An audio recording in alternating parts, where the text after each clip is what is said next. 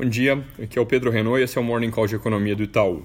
Hoje a gente tem um dia tranquilo lá fora, sem muita novidade, mas que está pegando fogo aqui no Brasil com divulgação de vários dados importantes do lado econômico. Começando por ordem cronológica, então, ontem saiu o CAGED de novembro, ele mostrou criação de emprego formal muito forte, mais que o dobro do esperado, com 99 mil empregos sendo gerados no mês. Como eu já comentei outras vezes aqui, o CAGED ele anda muito junto do ritmo de crescimento do PIB, mais na pontinha, com a diferença, claro, de que ele é publicado muito antes e esse ritmo do PIB que a gente consegue estimar, fica implícito nos números de CAGED, ele estava em 1,1% em julho, 1,4% em agosto, 1,9% em setembro, 2,1% em outubro e agora 2,8% em novembro, que é uma tendência forte então de aceleração, que faz inclusive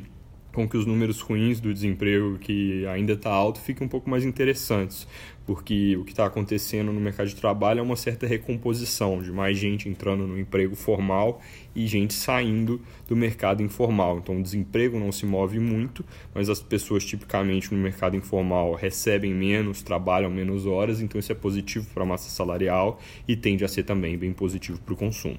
Na sequência aqui dos dados, depois da alta forte de confiança da indústria ontem, ela subiu 3 pontos na prévia de dezembro. Hoje foi a vez da construção e do consumidor, tiveram altas de 3,3 e 2,7 pontos respectivamente, que também são ganhos bastante expressivos. Com isso, a construção chega ao maior patamar desde junho de 2014, que é exatamente mais ou menos ali onde começou a crise,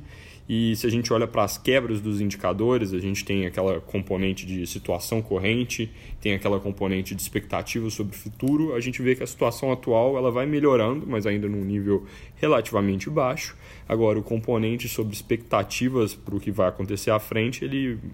melhorou bastante bem e passou pela primeira vez em muito tempo do nível de 100 pontos, que é segundo a metodologia do índice, o ponto ali a partir do qual a gente pode dizer que os empresários estão realmente otimistas, é um nível mais expansionista. Esses números melhorando vão exatamente na linha do Orange Book, que é um relatório que eu escrevo com base no que a gente escuta do setor real nas reuniões que a gente faz com as empresas. A edição mais recente saiu ontem, ela reporta uma, melhor, uma melhora que é bem clara no humor das empresas ao longo das últimas semanas, que no geral acreditam que 2020 vai ser um ano forte de crescimento. Esse relatório, para quem quiser acessar, está disponível no nosso site, no nosso aplicativo que chama Itaú Análises Econômicas. Para fechar a parte de dados, acabou de sair o IPCA 15 de dezembro, ele teve alta de 1,05%,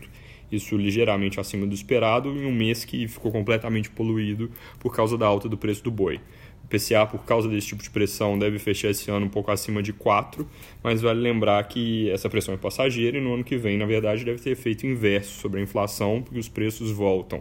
E aí isso faz com que a nossa expectativa para o IPCA no ano que vem seja alta de 3,5%, abaixo da meta que é 4%.